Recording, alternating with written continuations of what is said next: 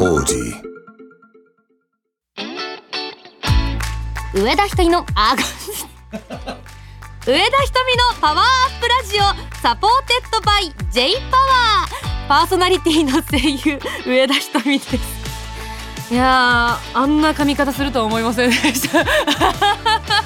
でももうやり直さずにもう行ったれと思ってやっちゃいました。ごめんなさいいやー、ちょっと飛んじゃった。今日私がねお話ししようと思ったのはですね、先日友達の結婚式に行ってきたんですよ。いやー、おめでとうございます。新婦側の友人として参列したんですけれども、いい式でした。ほんとなんかこう、泣きましたよねいやー、なんか結婚式って泣きポイントがいくつかあると思うんですよ。一つ目はお父さんとその新婦さんが歩いてくるところ、あれってなんでお父さんに感情移入しちゃうんでしょうね。お父さんなんか毎回、結構私友人の結婚式行くこと多かったんですけど、毎度ご両親に感情移入しちゃういや、しかも今回のその結婚式はご両親がどれだけ愛を持ってその新婦、その娘さんのことを愛してたかっていう話をよく聞いてたので、はーってなっちゃって、しかもその入場、新婦入場ですってこうバンってこう教会の門が開いた瞬間に現れる新婦がまあ美しくて、いやなんかはー綺麗っていうのでまず泣いちゃってすごい綺麗で泣けるってことあるんだと思って、でその後にもうその腕組んだ瞬間、お父さんがもう唇震わせてて、ははお父さんみたいなってなって、一人でもう号泣で、ハンカチ出そうと思ってカバンを漁ってたんですけど、私のカバンが結構ガチャガチャ音の鳴るカバンだったから、もういいわと思って、ちょっと黒い涙をもしかしたら流してた可能性がありますけど、あともう一個上田がその泣いちゃうポイントあって、これみんな泣くと思うんですけど、新婦が両親に宛てた手紙最後にするやつ、あれは泣いちゃいますよね。それもまあ両親に感情移入して聞いちゃうんですけど、あれみんな泣かずに読み上げるの根性ありますよね。あれ自分だから泣かずに済んでるのかな、どうなんですかね。なんか私こんなん自分の娘に言われたら泣いちゃうわと思って聞いてたんですけど、いやでも私今日その何回泣いたかっていうと 3,4 回泣きましたね。いやなんで私こんな友達の式で泣いてんだろうって思ったんですけど、あるじゃないですか、2人の出会いのムービーみたいな、あんなヘラヘラヘラって大体見てるんですけど、そのムービーも結構良くて、あれなんで私このムービーで泣いてんだろうみたいな、みたいな。でもなんかその新郎のことも知ってたから、多分余計にこう涙腺に来たんだろうなと思って、この2人の出会いも知ってるもんなって思うと感慨深くて、めちゃめちゃ泣いてしまったんですけど、なんか改めて結婚式って親族とか友人のためにあげるものなのかもしれないなって思って、なんか私はこういう人と家族になりますとか、親族はこういう親戚付き合いよろしくお願いしますじゃないですけど、その両家のその親族の方がもうまあ幸せそうで、これは私の友達はそのいろんな人に大事にしてもらえそうだなってすごい安心しました。なんかいやいい式でしたね。なんかいいなんていうか、その夫婦の人柄がめちゃくちゃ出てて、なんか緊張感もなくゆるっとした披露宴だったんで、なんか居心地も良かったし、なんかいい式呼んでくれてありがとなって思いましたなんかね、私もねいい式あげられるといいですよ ね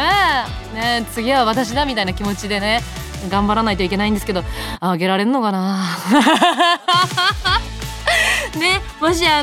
がね素敵な式をあげられるようなねいいご縁に恵まれたら、おめでとうございますって皆さん言ってください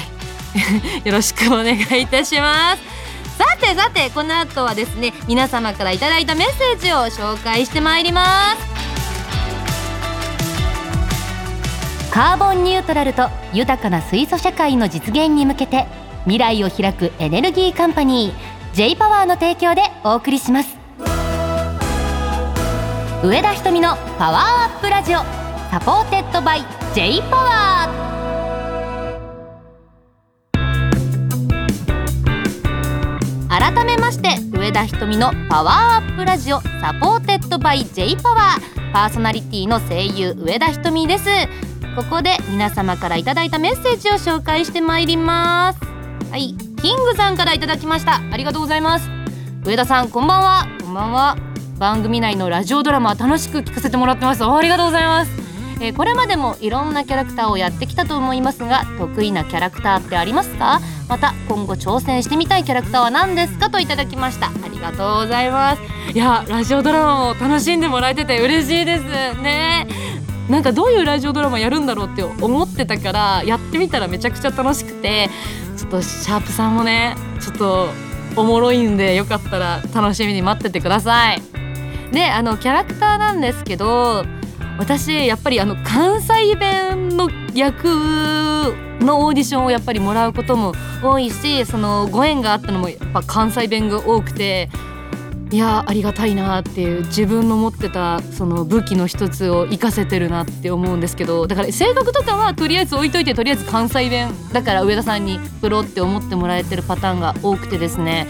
なんかそれを事務所だけじゃなくて世間的にも関西弁の、例えば中低音の声域だったら上田さんに任せとけばなんとかなるだろうって思ってもらえるぐらい、なんかこう関西弁上田の認知度を上げていきたいなって思ってますね。あとはちょっと口の悪いヤンキー系とか、なんかこう一般的に三白眼っていうんですか、ちょっと目が鋭い系のキャラクターとかも結構声質的に得意だったりするのかなって思ってて、そういう役もね、その得意分野だと思うんで、どんどん伸ばしていけたらいいなって思ってますね。で、今後挑戦してみたいのは、その役どころになっちゃうんですけど、やっぱキッズアニメの主人公、男の子をやりたいってずっと思ってて、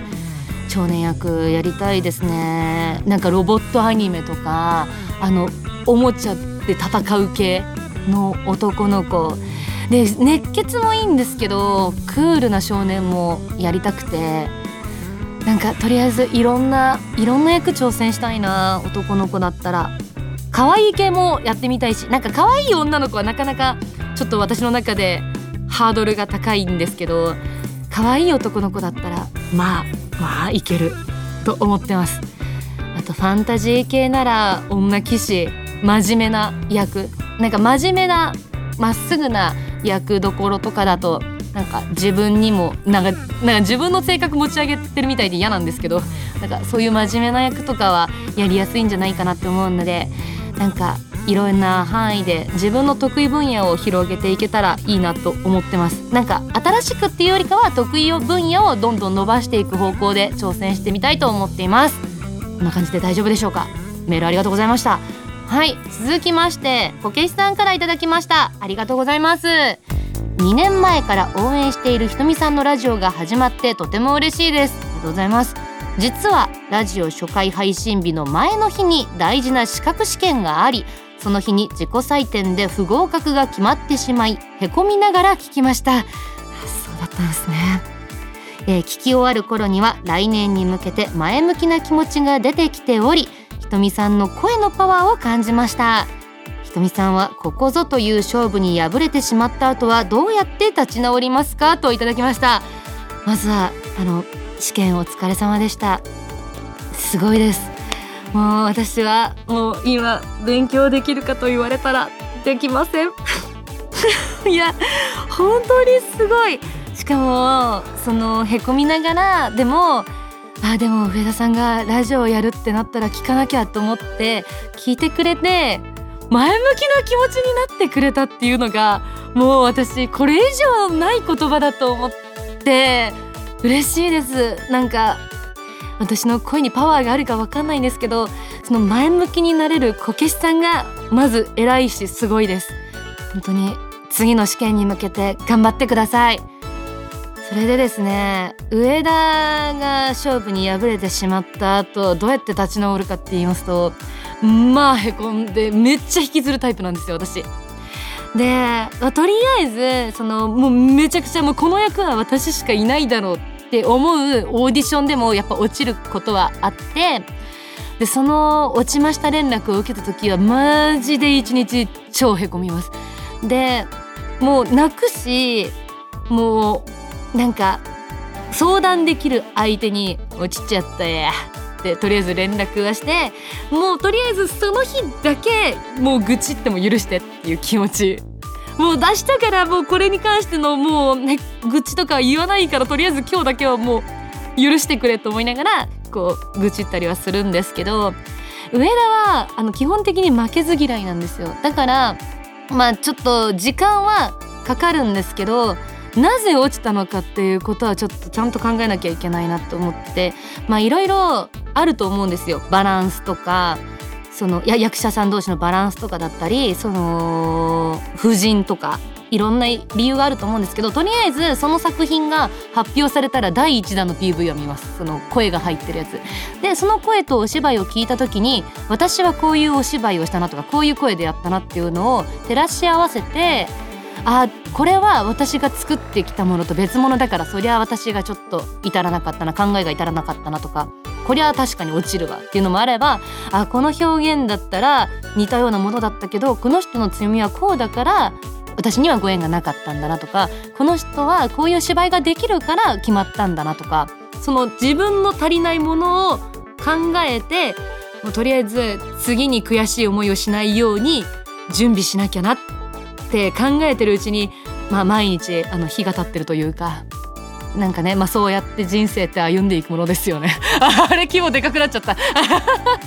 いやでもまあそうですよね。なんか多分そのことに向き合い続けると辛いと思うんで、なんか別のやらなきゃいけないことだったり楽しいことに目を向けるのが一番なんじゃないでしょうか。まあでもまあこけしさんはもし悲しくなってしまったことがあれば、こけしさんだけじゃなくて聞いてくださってる皆さん、上田の声でパワーもらってください。ありがとうございます。それでですね、メッセージはまだまだ募集中ですので、宛先は番組ページにあるメッセージフォームと書かれた青いボタンをタップして、ぜひぜひ送ってください。たくさんのメールお待ちしております。さて続いてはラジオドラマエスパー源あかりです。はい、やってきました。エスパー源あかりの時間でございます。シャープにはですね、そのあかりのことが好きなワンコ系可愛い後輩水野くんが登場しましたね。なんかシャープ1は結構真面目なね話なのかなみたいな風に思ってたら、シャープ2で急に恋愛話になってくるという、台本読んでてもそういう感じと思ってびっくりしたんですけれども、シャープ3はですね、また新たな人物が出てきます。どうなっていくかお楽しみに。さてさて、ラジオドラマエスパー源あかり第3話です。どうぞ。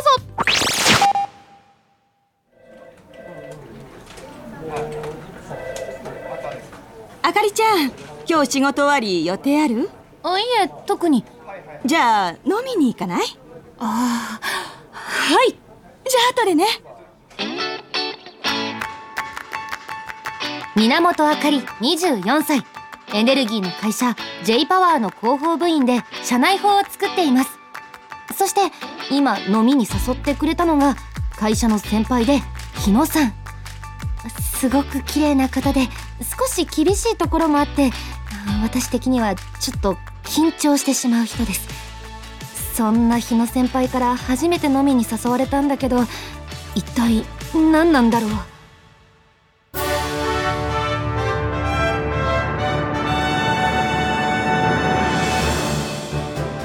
エスパー源あかり第3話、侵略すること火のごとく。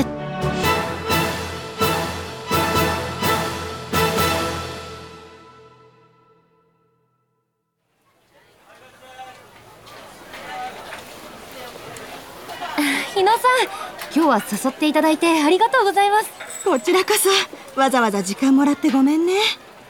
今日はどうして誘ってくれたんですか？もう、そういえばあかりちゃんって担当なんだっけ？広報部で社内報作ってます。そうだったね。それで今日はどうして誘ってくれたんですか？そういえばさ、うちに取材の話来てなかった？あれ、日野さんってどこの部署でしたっけ？火力エネルギーよ。ああ、そうでしたか。では明日でもお時間いただければ少しインタビューをさせてください。今でもいいよ。え、でも何か話があるんじゃ。ああ、まあでも仕事も大事だし。このように全然本題に入ろうとしない日野さん、一体なんで私を誘ったのか全然わからないまま火力発電の話をしばらくしたんです。昔の日本って石油火力発電がメインだったんだけど、オイルショックで価格が暴騰して大混乱になったの。そんな中で J パワーが日本で初めて安価な海外の石炭を燃やして高効率で発電する長崎県の松島火力発電所を作り上げたの。この成功で日本の電力の安定供給とエネルギー源の多様化に貢献したの。なるほどなるほど。それから40年以上が経って二酸化炭素が社会的な課題になっているじゃない。そこで J パワーは石炭をガス化させ、二酸化炭素を分離回収して発電する新技術を世界で初めて実証したの。この技術を使えば将来的には高濃度の水素を生み出して燃やし、二酸化炭素を大気中に放出せずに大量の電気を生み出せるの。この技術を今松島の地で社会実装することに挑戦中よ。ありがとうございます。火力発電の話は改めて聞くんですけど、今日なんで誘ってくれたかそろそろ教えてくれませんか？それなんだけど。あかりちゃん、電話鳴ってるよ。あ、すみません、失礼します。もしもし。あ、どうしたの？私今日野さんと飲んでるけど。来たい？ちょっと待って。日野さん、後輩が来たいって言ってるんですけど合流しても大丈夫ですか？誰？うちの会社の子なんですけど、日野さん知らないかもしれません。ちゃんと紹介するのでいいですか？ああ、うん、全然大丈夫だよ。ありがとうございます。いいって。場所は LINE で送るからそれで見て。じゃあ後でね。日野さん、すみません。全然大丈夫。それでなんですけど、あなたを誘った理由だよね。わかってる。じゃあその子が来るまでに話しちゃうね。私気になる人がいてね。誰ですか？それがあかりちゃんと仲良しの子なの。誰だろう。それがね、その時私のエスパーとしての能力が発動。3秒後の未来、いわゆる日野さんが誰のことを言うか分かってしまったんです。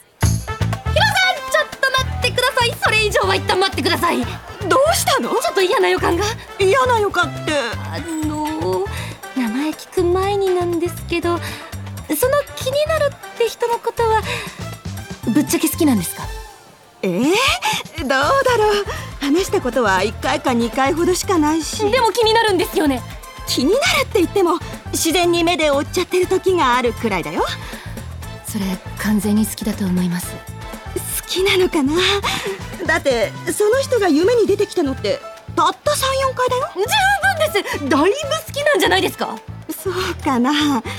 それより相手が誰か聞かなくていいの？もう聞いたというか、聞いたら聞いたでどうしたらいいかわからなくなりそうで。どういうこと？私はただあかりちゃんは仲良さそうだから話聞きたいのと、できれば応援してくれないかなと思ったんだけど。応援ですか？聞いたら応援できないかもな。ちょっとどういうこと？さらにここで私の能力が発動。3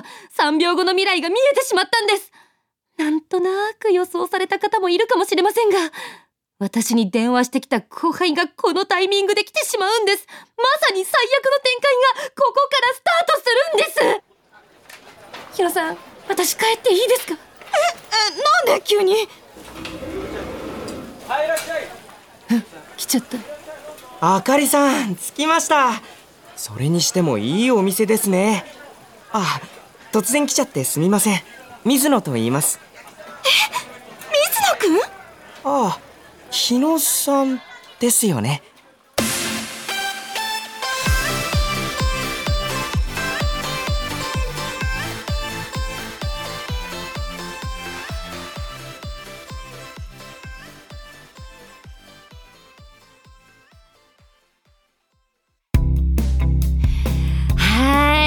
エスパー源あかり第3話でした。いかがだったでしょうか。は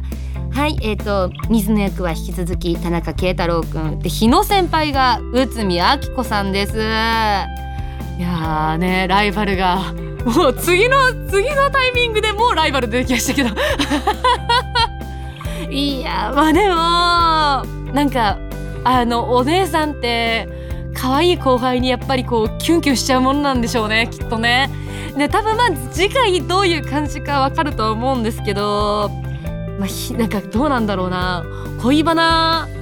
あ、どうなんだろう。私人ののろけ話聞くの好きなんで全然のろけてほしいなって思うし、でも恋愛相談に関しては何も答えられない、あ、そうなんすねしか言えないから、この状況だったら私だったらどうするんだろうなって思いながらやってましたね。でもいやこれはまあちょっと言えねえ、次回に言うね。だから次回も絶対聞いてください。お楽しみに。上田ひとみのパワーアップラジオ、サポーテッドバイ J パワー。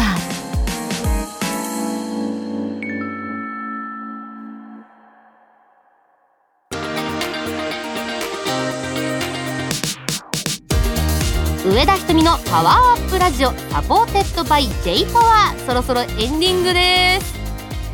皆さん、シャープさんが終わってしまいました。つまりですね、折り返し地点ということなんです。早いですね。なんか一瞬だな。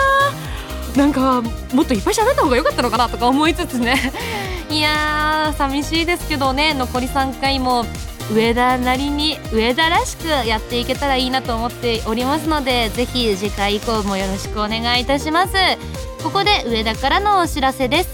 12月16日土曜日、高柳智代と郡ありさのわちゃちゃラジオファーストイベントわちゃちゃフェス2023の夜の部のゲストで出演いたします。こちらもぜひよろしくお願いします。そしてもう一つ、ややとみのの番組イベント2023というものに2024年の1月6日土曜日に両部のゲスト、昼の部夜の部のゲストとして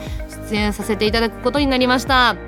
上田イベントいっぱい出させてもらえて嬉しいです。ありがたいです。ぜひ足を運んでもらえると、一緒に楽しんでもらえると嬉しいです。よろしくお願いいたします。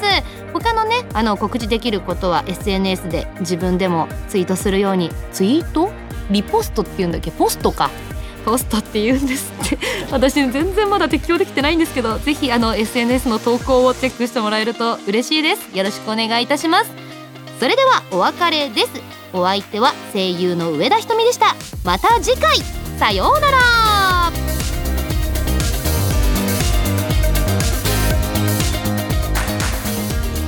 カーボンニュートラルと豊かな水素社会の実現に向けて、未来を開くエネルギーカンパニー J パワーの提供でお送りしました。